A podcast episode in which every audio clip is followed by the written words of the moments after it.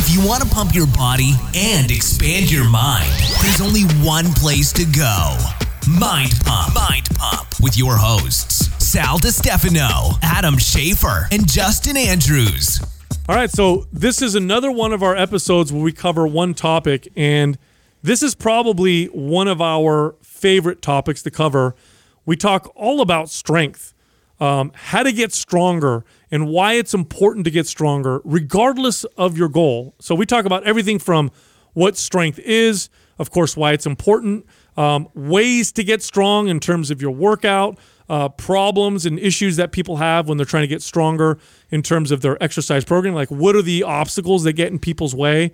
So, if you're trying to get stronger, which if you're working out or if you have any fitness goals whatsoever, you should be trying to do, you're going to love this episode. Also, before we start this episode, MAPS Strong, one of our most effective muscle building, strength building, and metabolism building programs, is 50% off. So here's what you got to do go to mapsstrong.com, M A P S S T R O N G.com, and use the code STRONG50, S T R O N G 50, no space, for the discount.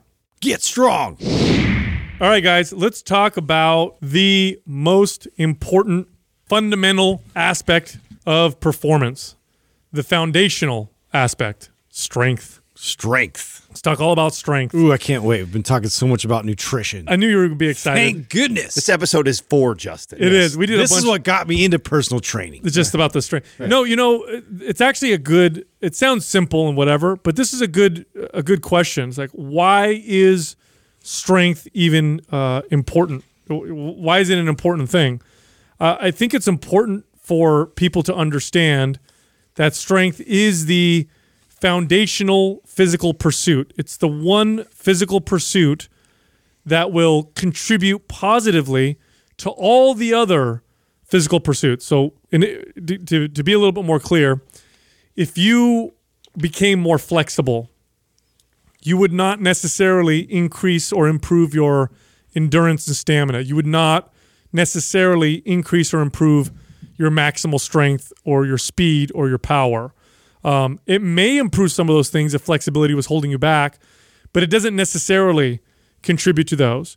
If you work on your stamina and your endurance, you won't necessarily improve your functional flexibility or your uh, your strength um, or your explosive ability. Now, strength is different.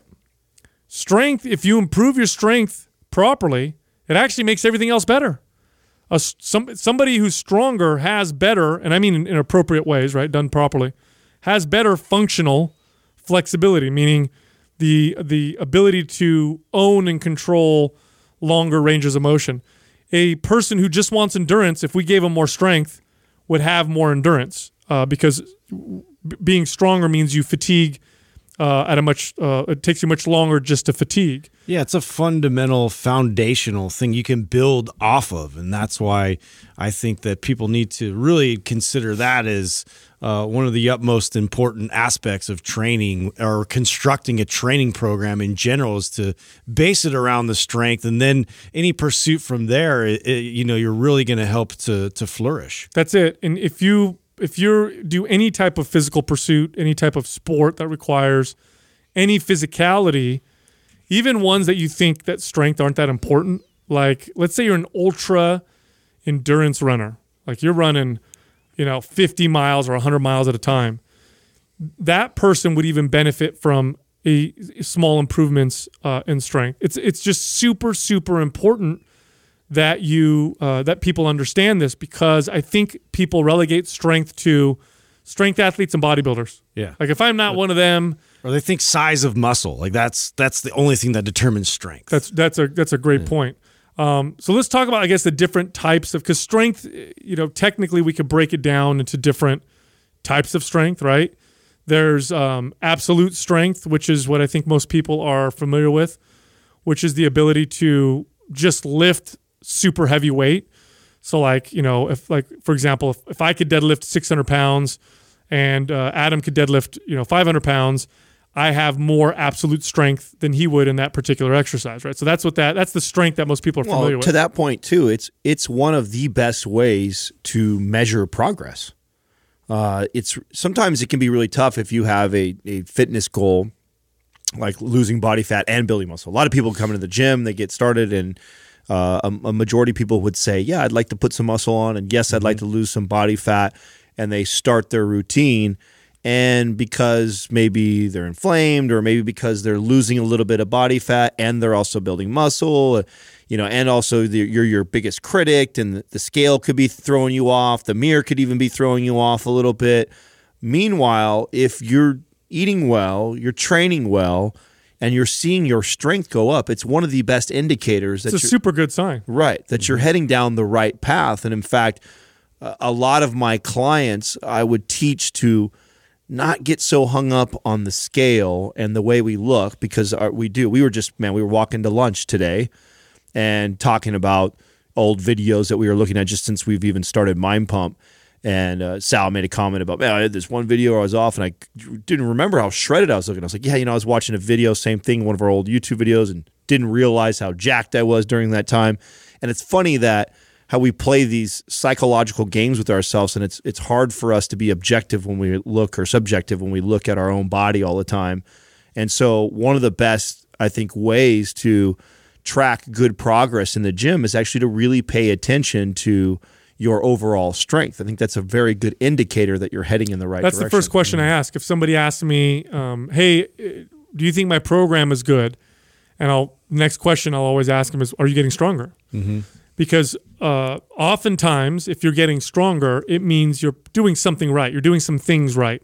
Um, you know, I'm getting leaner, and am I eating enough calories? I'm losing weight and I'll say, "Well, are you getting stronger?" And they'll say, "Well, actually, I'm getting stronger." Well, you're doing great then. If you're getting stronger while you're getting leaner, you're really kicking ass. That's right. a that's a very very good point. Um, you know, I, I talked about absolute strength, which is I think what most people understand as strength. But there's other types of strength too. There's also explosive strength, which is the ability to uh, move with maximal power in a short period of time. Um, and there's also isometric strength, the ability to hold something for long periods of time. Like if I were hanging off a bar, uh, that would be my isometric strength of the muscles in my hands. Uh, but all of those, you know, just getting stronger helps all of those things. Like if I just get stronger, I'm probably going to get more explosive. Uh, and I'm also going to get you know better isometric strength. Do you think that you would categorize uh, durability in there also? Oh, dude, it, of course. Think about it. If you're think about anything you've ever done that was grueling and hard, do you think you would have lasted longer or been more durable or had more heart? You know, you know, the, the boxers would call it heart right. if you were stronger. Well, Absolutely. if you think about that connection too of you know mind and muscle and like uh, being able to uh, you know have that mental fortitude, that really does contribute back into the strength. And uh, a lot of times, uh, you know, athletes they'll they'll lean heavy on that fact alone that you know their their mental attitude and and and uh, ways of like getting through the objects is really like has a substantial effect on its own. That's right. That's right. Um, so uh, now that we've made the case. Um, for for strength, we should talk about you, you know different ways to get strong or, or or what it what it means exactly because I think I think when people look at strength, they tend to think of just muscle. Like, um, okay, if I have bigger muscles, then I'm going to be stronger. That's not necessarily true. No, that's it? not necessarily. It's not true at all. Yeah. I mean, yeah. when we look at your uh, Olympic lifters, it, it, it's one of the things that you know. I think as a young lifter coming up and and probably as a kid you look at the size of muscle and as a kid you think oh he must be really strong you just think i think mm-hmm. that just you, it seems logical to think that right mm-hmm.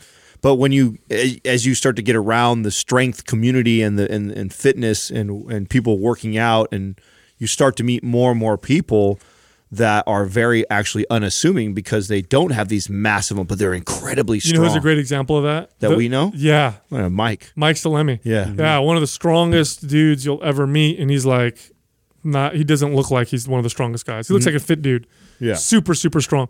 Yeah. I'll, I'll, there's a lot of things that contribute. Now, now muscles do contribute to it, obviously, because they're, they're what's contracting. And a bigger muscle does contract harder than a smaller muscle. So that part is true but there's also the skill involved with strength. There's the muscles working together yeah. uh, to accomplish a particular feat that that makes you stronger. There's uh, leverage that'll make people stronger. refining in on the process like you mentioned in terms of like the practicing that neurologically establishes a louder signal that you can apply to that movement which then allows for more strength to happen Oh, you, I remember this. This doesn't happen so much as an adult, but I remember when I was a kid. I don't know if you guys ever experienced this, where you just start lifting weights and you're getting all into it, and then you miss some workouts, and then you go back and you get on the bar and then it shakes. Yeah. as you're You get the lowering the, bar. Yeah. you get the. You know what I'm talking about? totally That's not because the muscles all of a sudden just became like didn't work anymore. No. That's your central nervous Yeah. system. Your CNS is not firing as smoothly or as doesn't controlled. recognize it as immediately as it did when you were going through those movements consistently Yeah, and a lot of strength is due to uh, your central nervous system, which is really the controlling mechanism be- behind your your muscles. It's what tells your muscles to contract harder or not as hard, and how to contract, uh, how to get all your muscles to contract in a particular pattern.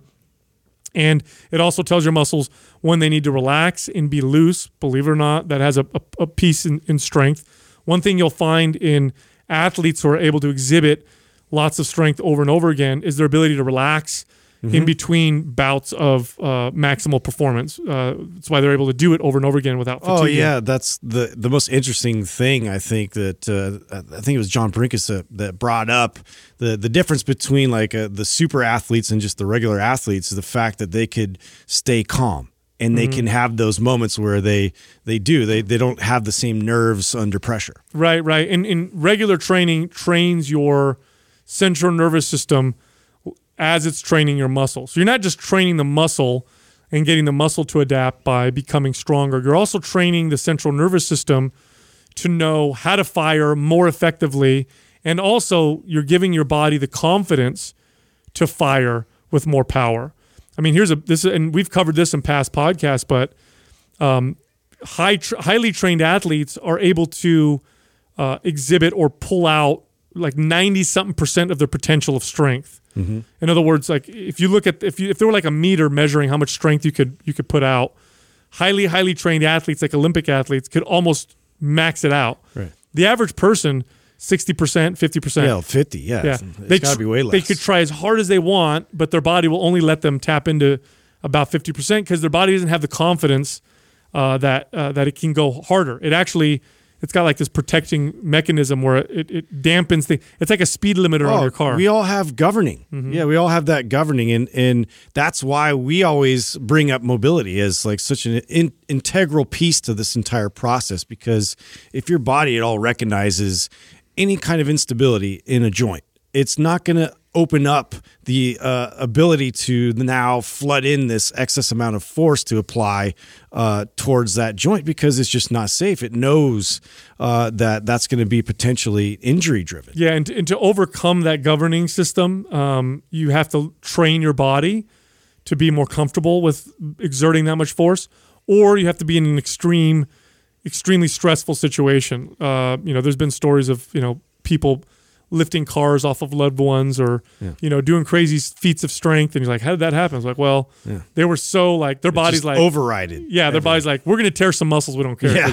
This is a survival. You know, we need to allocate all resources at once. That's right. That's so right. when talking about training the the central nervous system and that being important to strength, what are some examples of that uh, with the average gym goer who's going in the gym and, and lifting weights? Like, what does that mean to them? Eh, So anytime you're lifting weights, you're training the central nervous system. Anytime you get better at lifting, because But there's the caveat to that is that there is exercises that lend itself better to or ways of doing it. Right. Yeah. Like, so that's the point that I'm trying to get at is like just because you lift weights doesn't necessarily mean you're maximizing the training Yeah, towards you your, may actually be creating worse patterns that uh, you're refining. yeah. There's um. Uh, if you look at strength athletes, um, Olympic. I like looking at Olympic athletes because most of the science that's gone into resistance training, uh, or most of the money and time that's gone into studying resistance training, has gone into Olympic lifting because it's been an Olympic sport. And for a while there, you had you know the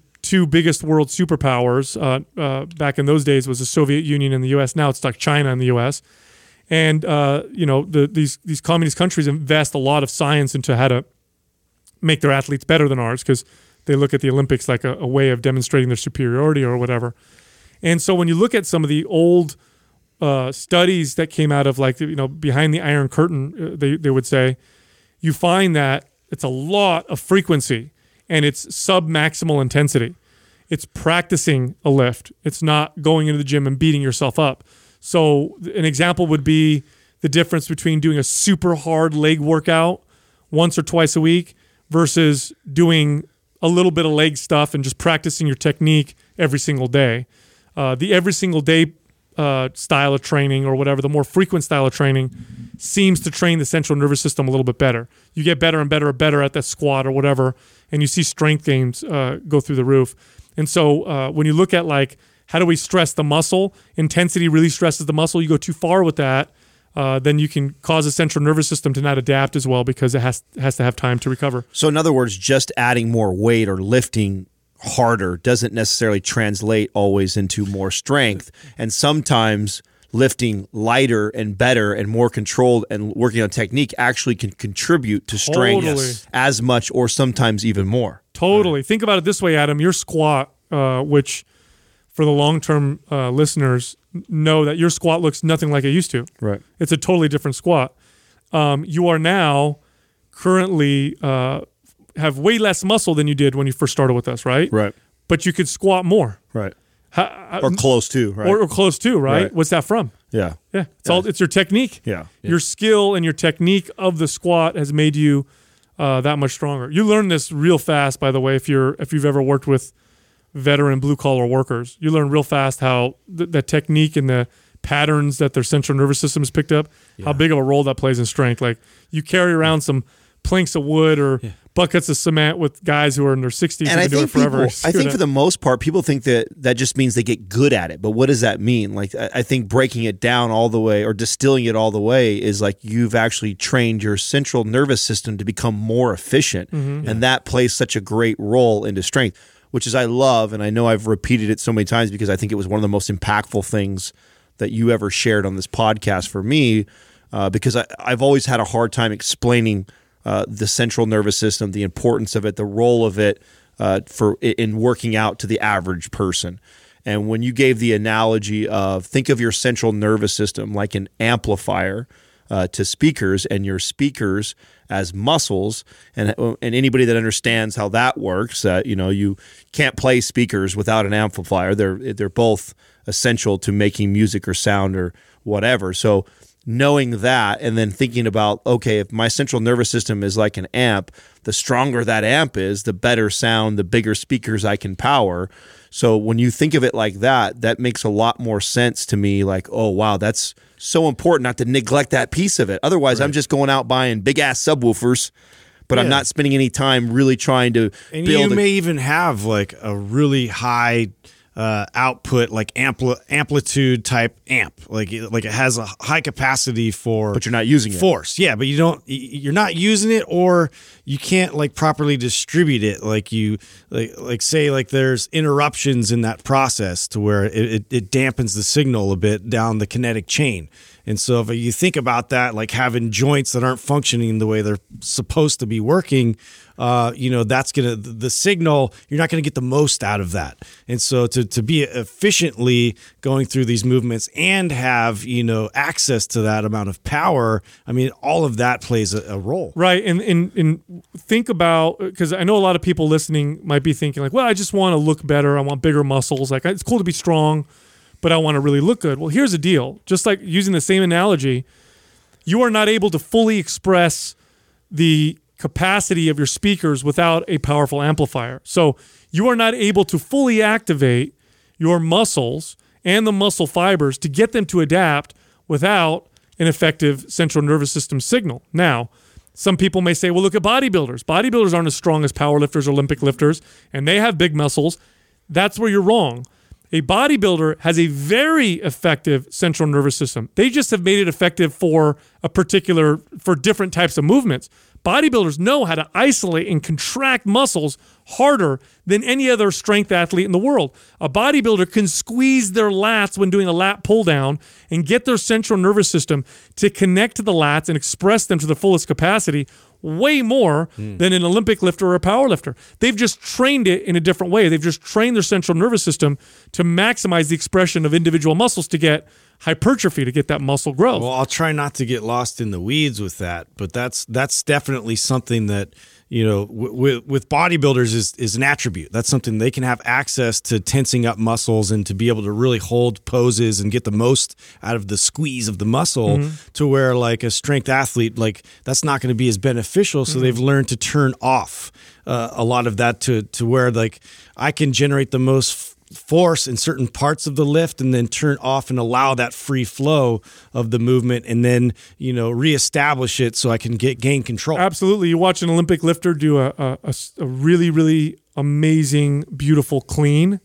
And you'll see, if you watch the slow motion video, you'll see like maximal power output in a momentary Split second. split second of relaxation in the arms and in the lower body. Pop into position, tense up again, and explode uh, all over again. So uh, that's 100% right. So, so the key here is, I guess the point we're making is if you're focusing on strength, it's going to yes, it's going to be awesome for your physical performance, but it's also going to be awesome for the your esthetics Your ability to contract harder or move more weight is going to positively influence the way you look. And because strength is objective, you either get stronger or you don't. Uh, like Adam said, it's one of the best measurements. Sometimes the mirror lies to you. I know we all lie to ourselves. I, I could look at myself in the mirror and think I look better or worse, and I probably look the same um, because of the, the subjective nature. When you're lifting more, you're not. You're you're either stronger or you aren't. Right. It's one of my favorite. That's why it's one of my favorite Well, things to and, and since we're all uh, you know closing the circle on this the central nervous system talk, one of the best things that I've taught clients to do, especially somebody who loves chasing strength, loves adding weight, loves doing one of the and personally, uh, and it took me a long time to to drill this home for myself, was to be okay with going in and working with fifty percent of my load. You know, really, really light. Going in and just because I can squat four hundred pounds, you know, it's it's an ego check to go in and work with one thirty but it's one of the best things, believe it or not, sometimes to build great strength. And that seems kind of counterproductive for somebody who's measuring their strength purely just by how much they're stacking on their on the barbell. When it's like, hey, me going in and deciding that hey, this week or these next two weeks is all about the skill. And so I'm mm-hmm. going to lighten my load way up so I can concentrate at the bottom of the squat, thinking about exactly where I want to feel my weight distributed on my feet, the way mm-hmm. I engage, uh, uh, uh, engage my glutes, the way I tighten my core, the way I come out of the hole, the way I, I, I come down in the squat, like using that as a tool still to build strength. And mm-hmm. and I think that's tough for the average gym goer who loves to push and to push the limits all the time and they're always thinking it's putting it adding weight to it. I love to take that client especially when I could visually see a breakdown, right? Mm-hmm. Which is common. Like how often do you guys walk in the gym and just see this absolutely beautiful squat? Yes, it's pretty rare. It's very very rare. Yeah. So when when a I usually client compliment that person right away. Right. And so th- what I love is that when I meet somebody who's who loves to build strength and is heading down that and, then- and then I assess a squat or a deadlift and I, a big compound lift and I see breakdown and they want to get stronger and I go, okay, well, what we're going to do to get stronger is I want you to peel down, mm. you know, 200 pounds off of that. And what we're, we're going to really work on your technique. At sometimes I think that's hard for the average person to compute, but let me tell you, one of the most beneficial things that you can do to get stronger is sometimes to reduce the weight and really perfect the technique. Ab- Yeah, you don't have to PR all the time, right? right, right. So No, you don't. That's a that's a good one, Justin. Yeah. Well, I, look, I tell you what. If here's another thing with strength, uh, if you're looking to speed up your metabolism, increasing your strength or watching your strength go up, usually a positive sign. And so, oftentimes when I'm working with clients and trying to get their metabolisms to speed up, uh, and they're asking me, you know, I don't know if my metabolism's speeding up or, um, you know, I, I'm I'm doing the reverse diet or whatever. I always follow up with, are you getting stronger? If they're getting stronger, usually means that their metabolism is moving in the direction that they want, which is to to kind of speed up. All right, so let's talk about ways to get stronger. Uh, uh, first and foremost, I think one of the best ways to keep yourself progressing in strength is to phase through different rep ranges. Oh, love love that tip also because one, uh, I remember being this kid who stayed in a phase. Right, I wanted to get stronger. I wanted to get bigger. All the magazines told me I should be working in this rep range.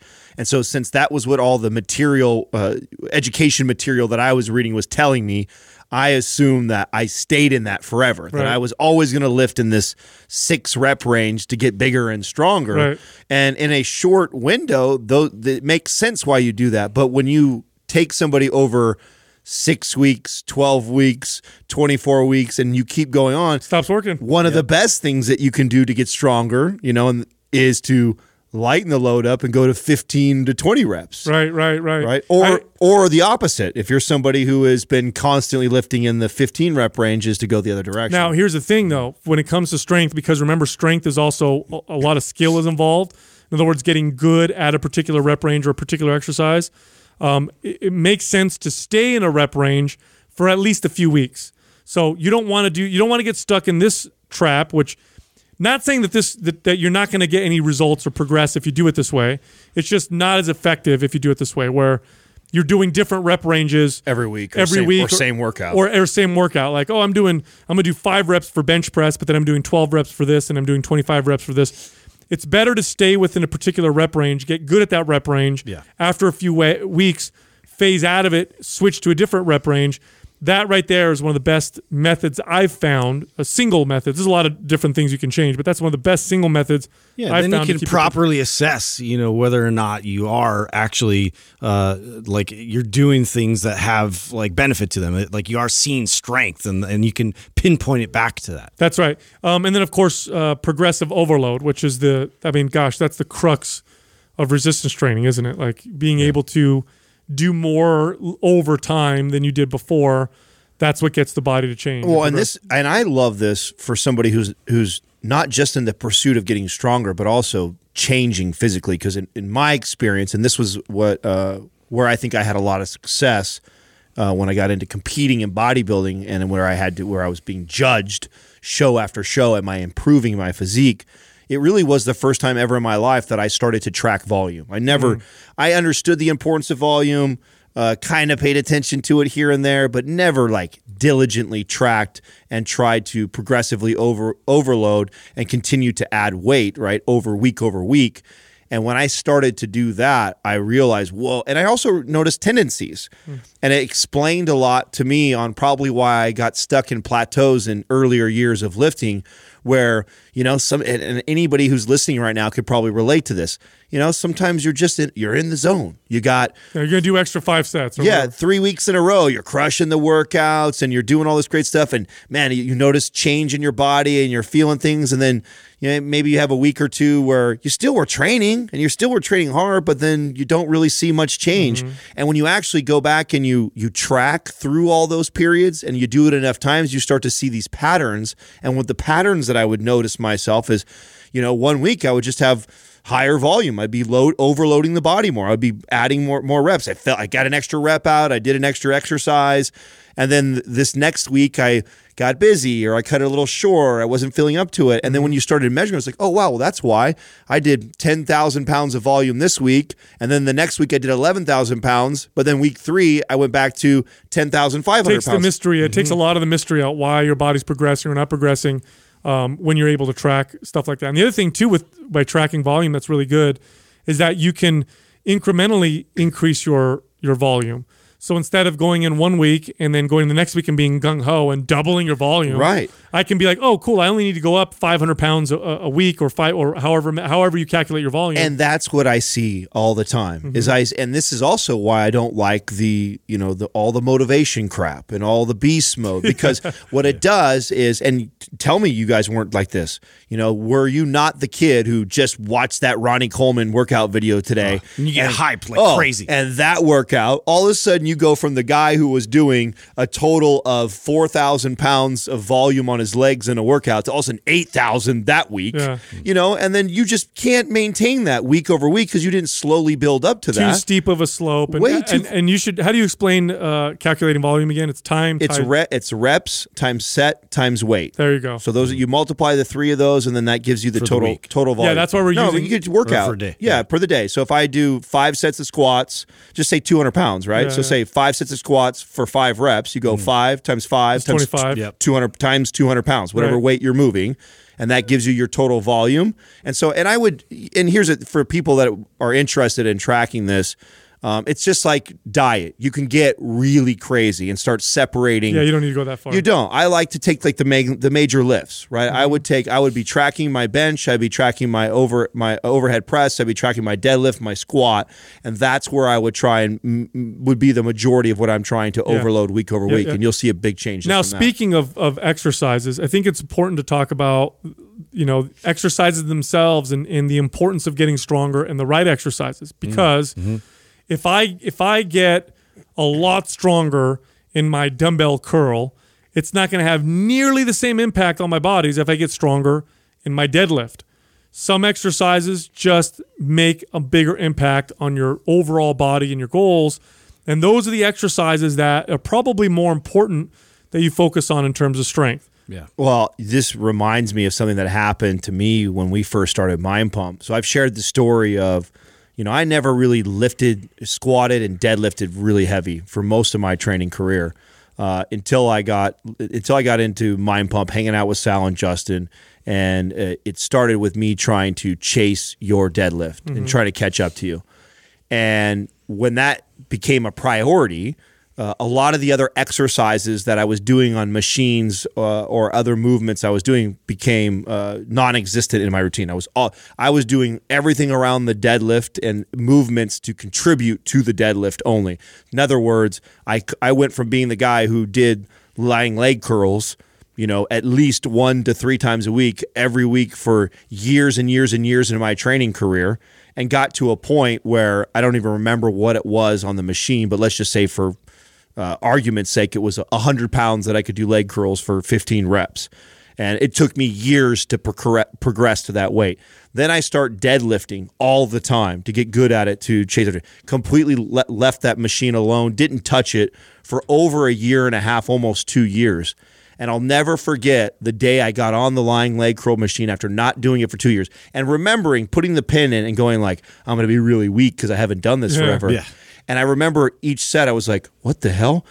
And I was, it was, I was like five times stronger on this machine that I've been doing my whole life three times a, a week to get stronger at. But because I had neglected deadlift so much, which contributed way more to my hamstring mm-hmm. strength than anything, even a, an isolated movement like that, which you really feel just in your mm-hmm. hamstrings, the deadlift is such a great movement and it's not just for your hamstrings. There's mm-hmm. so many other major muscles. So it a light bulb went off for me for the first time ever on whoa what a when you do movements like the squat like the deadlift like the overhead press yeah it works these specific muscles like the hamstrings but it works so many others and it contributes so much to the central nervous system so well that it, there's so much carryover and strength It makes a huge. I I noticed this years ago with barbell rows. There was a period there where I was trying to just get stronger with barbell rows. Me and my buddy were competing, and I got my barbell row. I don't remember what I got it up to. It was like three three hundred something pounds, and I would do it for six reps.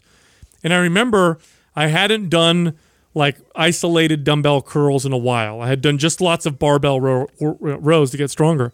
I went and did barbell curls or dumbbell curls, and I could not believe how strong my biceps were. And I had always done curls, you know, and I just couldn't believe I was like 15 pounds stronger in my curls because my barbell my barbell row had gotten so much better. So it's it's important that you look at these compound movements. It also reminds me of a lot of the female clients that I would get that wanted to build their butt. And I would see them doing all these kickbacks and yeah, yeah. all these like isolation, high reps, jump squats. They're doing all these things. And I would tell them, I'm like, well, how often are you squatting? Like, uh, what what variations of the squat are you doing during the week, and how much are you actually overloading the squat and trying to build your squat strength up to actually develop the glutes? And then, well, you know, I squat once or twice a week, and it's like, okay, let's eliminate all this other all these little bullshit movements, and I'm going to start getting you to focus on like the squat and like a like a sumo stance deadlift mm-hmm. and watch what happens. When we eliminate all those little butt burner exercises that everybody loves to share on Instagram and started getting them to do these compound lifts more frequently and starting to overload them and increase the weight on them, and blood Oh, blows man. up out of well, nowhere. these compound exercises, it just it requires uh, you to to allocate more resources. You know, and like it, it demands more of your central nervous system, and and so for for just getting the the most bang out of your buck and getting your your muscles to then uh, you know adjust to this this demand, um, it, it really does force growth. It, it builds the most muscle and it gives you uh, the best results. And here's the other part: frequency and it contributes better to strength than uh, less frequent, more intense workouts. Right. which is why I'm always in support. Now, you may show some studies that say volume, you know, is really ultimately what matters for muscle growth and all that. Okay, whatever. But studies show pretty clearly that practicing movements frequently is going to make you stronger at them. So I'll give you guys a great example. Um, uh, I oftentimes get messages from uh, women who are asking me how they can get better at pull-ups. Like, oh, I want to be able to do better pull-ups. Or I want to be able to do more than two pull-ups. And so what I'll tell them is I'll say, look, put up a pull-up bar in your bedroom, in your doorway, and every time you walk by it, you know, do like one pull-up. Like, not don't work out, don't go crazy, but just practice pull-ups every time you walk by it. Mm-hmm. And they're always blown away at how fast they get stronger. Like I'm talking double their strength Right. in a very short period of time. So my where I'm going with this is when you go to the gym, take these compound movements, these effective movements, and just practice them a lot. Yeah. You don't have to work out crazy and beat yourself up, but go and squat often, deadlift off. And you don't have to go to pure fatigue No, either. no, like no. leave it's actually more advantageous to leave a few in the tank Yes. and to just keep refining that that process, that Well, movement. back to the booty point that I'm making and getting the my girls to squat more, I would have them do light weights sometimes. It doesn't always have to be crushing it on your squats. Sometimes it's you getting you to actually and here's from the, the bodybuilder mindset. Right. You know, let's do these squats, but now when you're at the bottom of the squat, I want you to really think about driving through your heels, squeezing your butt as you bring your hips forward and stand up in the squat, and teaching that with a really light weight so Yep. they get that connection down. And then when we overload it on the the next time we're squatting in that week, holy crap! Now their glutes are getting really sore, and they're being they're able to load it way more, which is going to contribute to the overall growth in that muscle. Hundred percent. Now here's the other thing: mobility. Mobility oftentimes contributes to more strength because mobility oftentimes is the limiting factor to strength. So using myself as an example, when we first start, started doing Mind Pump, um, you know, I, I I did overhead presses as part of my workout, but I never really focused fully on that full lockout position. I kind of did the bodybuilder type overhead press reps where I would stop like a quarter inch short of full lockout and come back down to keep, you know, quote unquote tension uh, in my shoulders. Well, then I meet Justin, and Justin tells me all about overhead carries, and he talks about uh, mobility exercises for the shoulders, like uh, stick dislocates. So I started incorporating those into my routine, getting stronger at the end range of motion and increasing my mobility. The result of that was a stronger overhead press. I had added 15 pounds to an overhead press that had been stuck at a particular weight for a long time because I improved my mobility. That's a great topic in itself is just end range strength. Yes. And, and and you know, stability. And I think that mobility a lot of times gets confused with flexibility. And I know you, I think you just did like a recent uh, Friday Fit tip about this, but um, it's such a great point to make because if you think about being able to access range of motion, that's great if you can passively access this range of motion. But now, how do you get out of this? How do how can you intrinsically find that strength uh, to be able to move or pick up objects in that range of motion? You don't own it yet. You don't own it yet until you have the strength within that. That's Well, right. It's not just that. I mean, I think it's even simpler than that. I mean, and I just would use the analogy of just your origin and insertion of a muscle. So there's the muscle, and do you think we are we are going to be stronger if we use all of that or half of that? Yeah. and so what requires you to be able to use all that is good mobility, is the ability to actually take that muscle through its fullest range of motion. And if you can't take it through its fullest range of motion, you're not going to get the max out of that muscle. So, and I see this all the time. And squatting, to your point that you made uh, about the progression that I made in, in my squat, not only did I get better at the, the skill of squatting, but also a lot of my strength and the size of my legs that I'm able to keep now with way less volume is because I'm using more of my That's legs. right. You know, I could barely break 90 degrees just two years ago when I was squatting. Where now, and everybody who follows me on Instagram knows that I can go ass to grass in my squat, Yeah. and I'm able to carry as much of And it's weight. amazing how much more your muscles develop as a result too of get gaining this new strength. Oh, it's I, I I have to train my legs way less than what I had to before to maintain the size and strength because I'm now using more of it, so I'm All getting more, yeah. more That's carry from it. crazy. Now, what about diet? Diet for strength if you want to get stronger. Um, you know, aside from eating adequate calories, I'll say this: if you want to maximize your strength with your diet, you probably don't want to go too low carb. Hmm. Uh, I know that low carb diets are popular for people for fat loss because maybe their appetite suppressing. Uh, Yeah, uh, not as capability or whatever. conducive to performance. No, I mean I've done keto, and I, I eat keto here and there, and I went keto for a very very long time for gut health issues. And um, when I reintroduce carbohydrates, I'm just stronger, and the evidence is very clear. Yeah. Uh, for for that type of physical activity, um, carbohydrates are going to produce more strength output. If you're a super long endurance type person, uh, where you're using low to moderate levels of energy for long long periods of time, ketogenic diets are probably fine because you can run off of fat.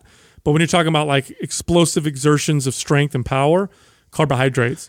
You, you also have to speak to protein because if uh, if you're not getting adequate protein and you're Yeah. constantly stretching yourself strength wise and trying to build more muscle, uh, you're going to have a hard time adding muscle. I mean, you can train and strengthen the central nervous system, which then gets you to fire the muscles more without actually technically growing or building more muscle.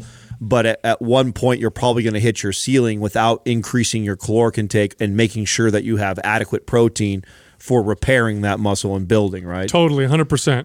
Now, as far as mistakes are concerned, like why people are not getting stronger, we touched on rep range and, and, and whatnot before. I mean, if you stay in the same rep range all the time, even if it's a powerlifting rep range, and you just stay in it all the time, that's going to slow down your progress. You got to move out of it uh, every once in a while and move out of your workout programming every once in a while. Like, you know, I noticed this when I was a kid, when we were kids, it's still kind of like this, right? The the way that that guys measured their strength was on one exercise, the bench The press. bench. That was all about how, how, much, you bench, bro. Yeah, all about how much you could bench, right? Yeah. Which is funny considering there's other exercises that are probably better indicators, but nonetheless, that was a popular one. And so I did a lot of bench press because I wanted to get a, a higher bench. And I'll never forget, you know, my bench press was stuck at a particular weight for a long, long time. And I'll never forget, for aesthetic reasons, I changed to incline uh, bench press and I started doing more dumbbells. And it had nothing to do with me wanting a higher bench. It was all about I want better aesthetics. The funny thing is, I went back to bench press after a few months of going away from it and doing these other movements. And I, guess what? I had a stronger bench press. Yeah. So doing the same things all the time and not doing anything else to mix it up, probably one of the biggest mistakes. I don't even like saying all the time because I think people hear that and they're like, "Well, I don't really do that. I kind of switch it up." It's there's a sweet spot. Uh, there's a reason why all of the MAPS programs are broken up in this three to four week phase, um, and there's there's reason behind why we do that, not just to keep you from getting bored. Uh, the the most optimal time that you would like to stay uh, with a program, meaning the same types of exercises, the same rep range, you want to fall somewhere in that three to six weeks tops. Yeah. Yeah. Once you get beyond that, unless you're training for a, a skill or a sport or like a li- like a specific lift, it's different, right? If we're Yeah, like talking if you're a power lifter and you're deadlifting as your right, competition. right, totally different. But if you're looking for just you're trying to build overall strength, trying to change your body, change your body composition, 100%. If you haven't been changing your exercises or your rep range on a four to six week basis, you should be, and that's one of the easiest ways for you to start to notice a difference in your strength and Right. your and your body composition for Right, sure. right. What about strength tools? Like people who use Yeah, wrist wraps, Wrist straps. belts, and like bench shirts and yeah, things like that. knee wraps and all that stuff. Fake strength. Yeah, it is. Totally. I'd Well, say it's dangerous, right? Like, I mean, especially like uh, I've worked out with somebody who used wrist wraps a lot, and uh, they it didn't have access to them. And we started to to deadlift, or we even started using heavy dem- dumbbells, and we're doing like a dumbbell press, and um, just didn't have the wrist strength that uh, Oh, yeah. it was it was applying, and so like had to go down substantially uh, from the the dumbbells that you know previously would be able to do with with wrist wraps Oh, attached. I remember the first time I used uh, knee wraps. I, I was blown away over how much more I could squat. Yeah. Um, uh, but uh, was it that I was stronger, or was it that I had knee wraps that made me stronger? So it's not really uh, showing you that you're stronger. It's just making you stronger through the use of some of these aids. Not necessarily a bad thing, but also don't fool yourself. I think that's the big the big message here. Don't fool yourself just because you're You know, if someone says, "Yeah, I got stronger. I added 20 pounds on my squat," but they're not considering that they squatted without knee wraps, and now they're squatting with knee wraps. Well, I mean, it could potentially be a bit of a, a dangerous situation, though, too. Uh, you know, like uh, think of it as replacing mobility. So this is Right. taking the place of it to where in you go to grab something, you go to do something you normally would have the strength to apply, but now you're leaving your joints a little more vulnerable as a result. Oh, well, I mean, if you're somebody that values your strength and your fitness in the real world as well, Yeah. Well, here's what happens: if you always train uh, with all of these tools, a belt, knee wraps, wrist wraps, whatever, always, always, always, when you're going to need to call upon your strength in the real world and you don't have these tools, uh, your risk of injury goes up. So the belt is a good example. The belt changes the recruitment pattern of the core. It changes from without the belt, your core braces and pulls in a little bit. With the belt, your core pushes out against the belt to create this internal stability. Well, that pushing out movement without a belt is catastrophic for core stability. If you don't have a belt on and you're pushing out, Yeah, you're going to that's lose not gonna help your So now you're in the real world. You try to lift something heavy, don't got your belt, but you've trained that pattern so much. I, re- I remember when I learned this lesson as a trainer, I had a client who, and this was before I really understood how why this was so important.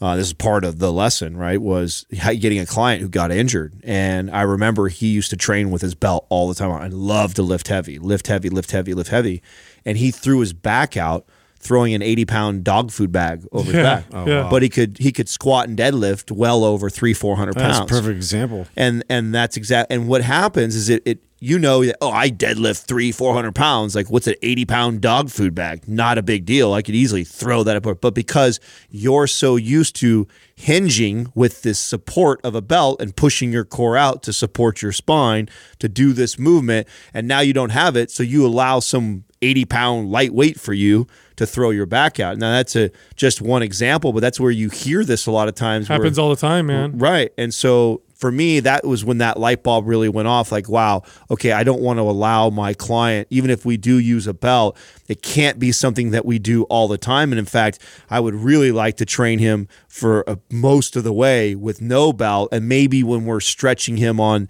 the, or her on the, you know, heaviest weight they've ever done, maybe I'll strap them up with a belt so they can use it for there to maybe protect them during that one lift. But for a majority of their lifting, I want to make sure that they still got real world strength. They're not dependent on these tools to be able to do it because what ends up happening is you fool yourself into thinking you're stronger than what you really are without that belt. And when you say fool yourself, you're not just fooling your conscious self, you're fooling your unconscious self. You're fooling your central nervous system because your CNS is used to you generating so much power and and generating power with a particular kind of uh, recruitment pattern, but you don't have the tool there to to to bolster it. Boom, injury. So now you got like you said the guy throwing the 80 pound bag of dog food. His body doesn't have those governor, you know, doesn't have the governors proper. Hmm. Its governors are based on a belt. Belt wasn't there, and he hurt himself. I mean, at the end of the day, getting stronger is almost always a good thing, regardless of your goal. If you're trying to get leaner, if you're, of course, trying to build muscle, if you're trying to speed up your metabolism, or if you're just trying to become a better athlete, of course, context matters. You need to improve your skills as well. Strength is usually a good thing, which is why I think it should be the number one, one of the number one, if not number one thing that you measure in terms of your ob- objective metrics in terms of is your workout successful? Look at strength. Right. And with that, go to mindpumpfree.com and download our guides. They're all absolutely free. You can also find us all on Instagram. You can find Justin at Mind Pump Justin. You can find me at Mind Pump Sal and Adam at Mind Pump Adam. Thank you for listening to Mind Pump. If your goal is to build and shape your body, dramatically improve your health and energy, and maximize your overall performance, check out our discounted RGB Super Bundle at mindpumpmedia.com. The RGB Super Bundle includes MAPS Anabolic, MAPS Performance, and MAPS Aesthetic. Nine months of phased expert exercise programming designed by Sal, Adam, and Justin to systematically transform the way your body looks, feels, and performs. With detailed workout blueprints and over 200 videos, the RGB Super Bundle is like having Sal, Adam, and Justin as your own personal trainers, but at a fraction of the price. The RGB Super Bundle has a full 30 day money back guarantee, and you can get it now plus other valuable free resources at mindpumpmedia.com. If you enjoy this show, please share the love by leaving us a five star rating and review on iTunes and by introducing Mind Pump to your friends and family. We thank you for your support, and until next time, this is Mind Pump.